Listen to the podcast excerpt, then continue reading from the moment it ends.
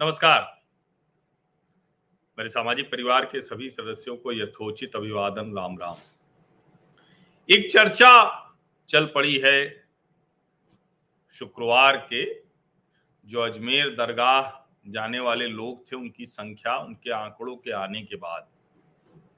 और फिर उस पर टाइम्स ऑफ़ इंडिया ने एक रिपोर्ट की और उस रिपोर्ट के मुताबिक ये सामने आया कि जो अजमेर जाने वाले लोग थे, वो अचानक कम हो गए।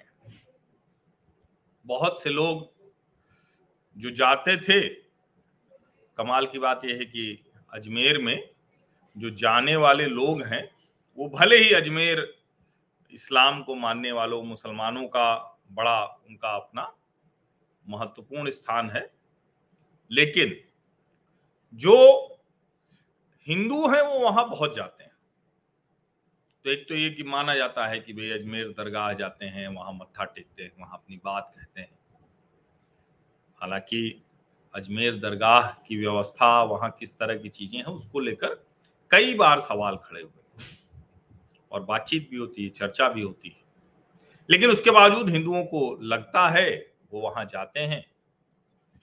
लेकिन इधर हाल में जो घटनाएँ हुई, उसके बाद ये सवाल खड़ा हो कि क्या ऐसी जगहों पर जाना वो सुरक्षा के लिहाज से ठीक होगा? खतरनाक तो नहीं है। उसका परिणाम ये कि इस शुक्रवार जब उम्मीद थी कि ज़्यादा लोग आएँगे, वो कम रह गए। और मैंने कल आपको बताया ही था कि अगर सौ रुपए का कारोबार होता था अजमेर में तो इस शुक्रवार दस रुपये का हुआ है, यानी नब्बे रुपए गायब हो गए। इसका मतलब ये भी है कि हिंदू कितना सहिष्णु, कितना उदार कितना एक तरह से कहें कि सौहार्द वाला, शांति वाला, एक दूसरे से मेल जोल वाला। तो ये बार बार जो कहा जाता है ना कि कट्टर कौन हो गया, क्या हो गया, उस सब का जवाब ये है। लेकिन, अब जो ये बहस चल रही है कि हिंदू अजमेर शरीफ शरीफ का आर्थिक बहिष्कार कर रहा है, क्या ये सच है क्या? मैं नहीं मानता हूँ कि ये सच है। अगर ऐसा होता तो सिर्फ़ अजमेर का क्यों होता? देश के अलग अलग हिस्सों में ऐसी बहुत सी जगहों पर लोग जाते हैं और जब आर्थिक बहिष्कार का बहुत से संगठन हैं जो अभियान भी चलाते हैं, कमाल की बात यह है कि खुद अजमेर शरीफ दरगाह के एक चिश्ती ने भी वो कहा कि भाई, हिंदुओं का आर्थिक बहिष्कार कर दो। क्यों कर दो? क्योंकि जो नुपुर शर्मा को लेकर जो विवाद हुआ और उसका जो गला कटा उदयपुर में उसके बाद अजमेर के लोगों ने दुकानें बंद रखी वहाँ का जो सर्व हिंदू समाज था, उन्होंने कहा कि भाई दुकानें बंद कर लीजिए। लोगों ने दुकानें बंद की, शांतिपूर्ण तरीके से। अब होना तो ये चाहिए था कि उसमें सिर्फ़ हिंदू दुकानदार नहीं, सभी को वो करना चाहिए था। अजमेर दरगाह के आसपास के लोगों को तो पक्का करना चाहिए था। अजमेर दरगाह को, के प्रबंधन को खुद करना चाहिए था। लेकिन सोचिए कि उससे नाराज़ होकर एक खादिम जो है, जो चिश्ती है, वो कह रहा है कि जो है, हिंदुओं का आर्थिक बहिष्कार करिए। तो अब इसको जरा समझिए आप।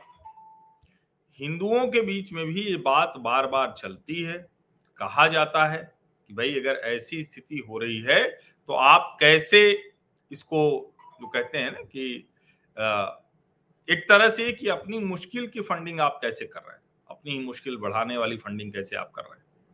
तो ये कह के होता है सब। लेकिन मेरा मानना है कि ये होता नहीं। हिंदू बहुत उदार है, हिंदू इन सबको मानने वाला नहीं है, और वो कोई आर्थिक बहिष्कार जैसा नहीं करता। अगर आर्थिक बहिष्कार करता तो फिर वो अपने घर के आसपास की दुकानों, अपने काम की चीज़ों, जहाँ वो जाता है, जो सब्ज़ी फल खरीदता है, जो बाल बनवाने जाता है, जो जो भी काम करता है, उसमें सोचता। लेकिन मुझे नहीं लगता कि ऐसा वो सोचता है। ये मैं बहुत स्पष्ट तौर पर बताऊँ।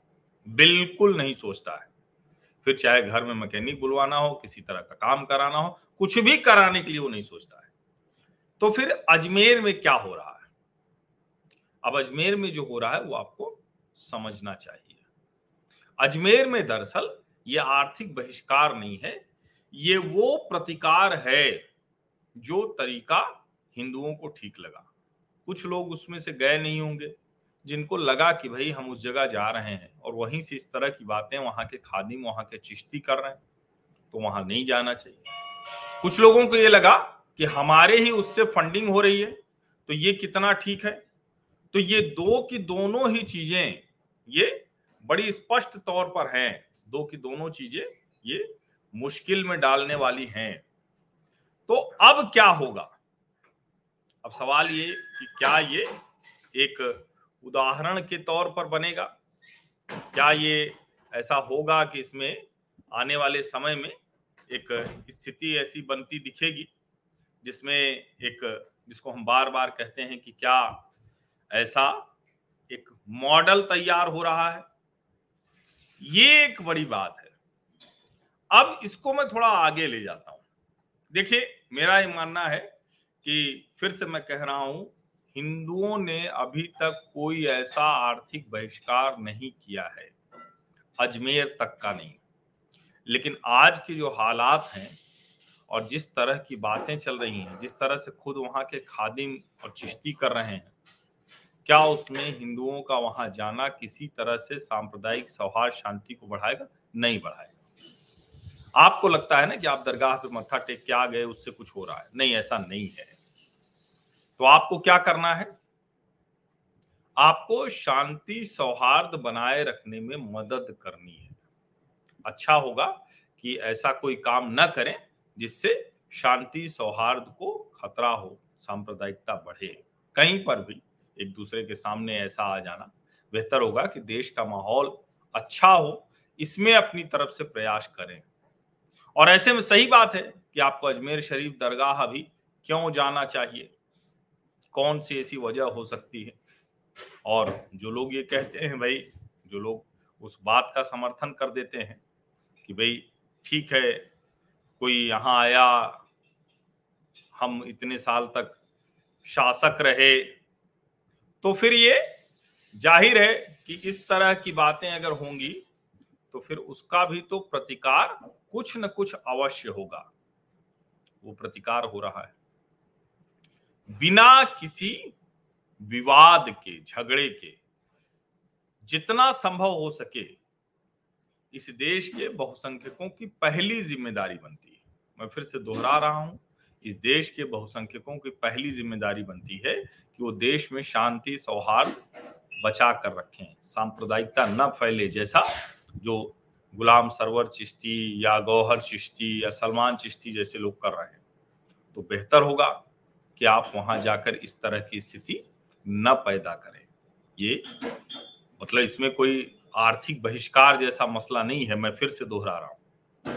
आपको जाने के लिए अगर आप धार्मिक व्यक्ति हैं तो फिर आपको सोचना पड़ेगा कि कहाँ धार्मिक तौर पर जाएँ। और अगर आप धार्मिक नहीं हैं तो फिर ऐसे समय में क्यों आप जाकर और वहाँ और मुश्किल खड़ी करेंगे? तो मुझे लगता है कि इसी तरह से इस घटनाक्रम को देखा जाना चाहिए। जो भी ये कह रहा है कि हिंदुओं ने सामूहिक तौर पर तय करके मुसलमानों का आर्थिक बहिष्कार किया है, वो इस बात को ठीक से नहीं समझ रहे हैं। अगर ऐसा आर्थिक बहिष्कार होता तो वो देश के हर हिस्से में दिखता। इसलिए एक अजमेर में और विशेष करके जहाँ के जो खादी हैं, चिश्ती हैं, जहाँ उन लोगों ने इस तरह की हिंदू विरोधी बातें कही हैं, वहाँ अगर हिंदू नहीं गया तो इसको इस तरह से प्रचारित करना भी गलत होगा। एक और बात महत्वपूर्ण तरीके से स्थापित हो गई कि वो जो पूरी दरगाह है, उसके मूल में चलने के वो इस देश का बहुसंख्यक समाज है। तो ये दोनों बातें, दोनों तथ्य, दोनों आंकड़े आपके सामने हैं। और जो भी लोग देखिए, फ़िल्मों में दिखाते हैं या जिस तरह से जिसको हम कहें कि जो कोई भी सेलिब्रिटी होता है तो वो वहाँ जाना चाहता है। तो ये सब भी इस देश में उदारता के पैमाने बनाए गए। कोई दिक्कत नहीं, उदारता का पैमाना तो होना चाहिए।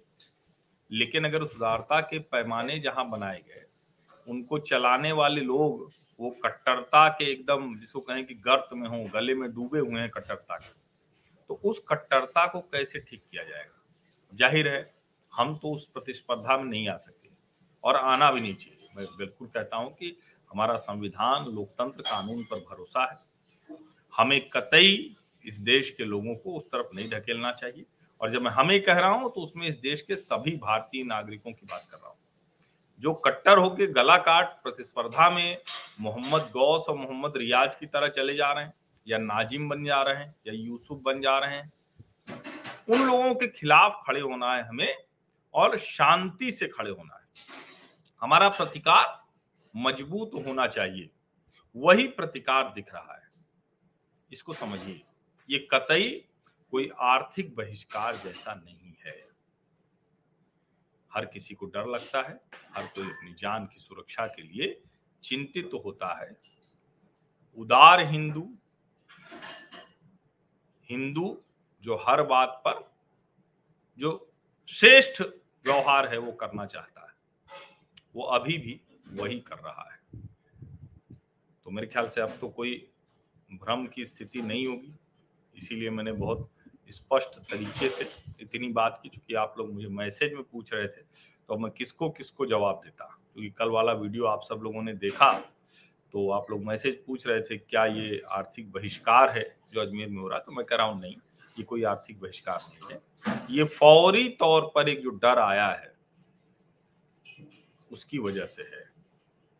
जो वहाँ के जो खादिम है, उन्होंने जो जो बात कही है, उसका परिणाम है। ये कोई आर्थिक बहिष्कार नहीं है।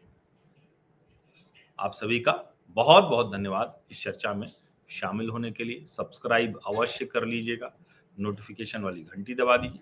वीडियो ठीक लगा तो लाइक का बटन दबाइए और अपने जो भी आपको लगता है कि ऐसे लोग हैं, अपने जो जिनको आप इस सामाजिक परिवार का हिस्सा बना सकते हैं।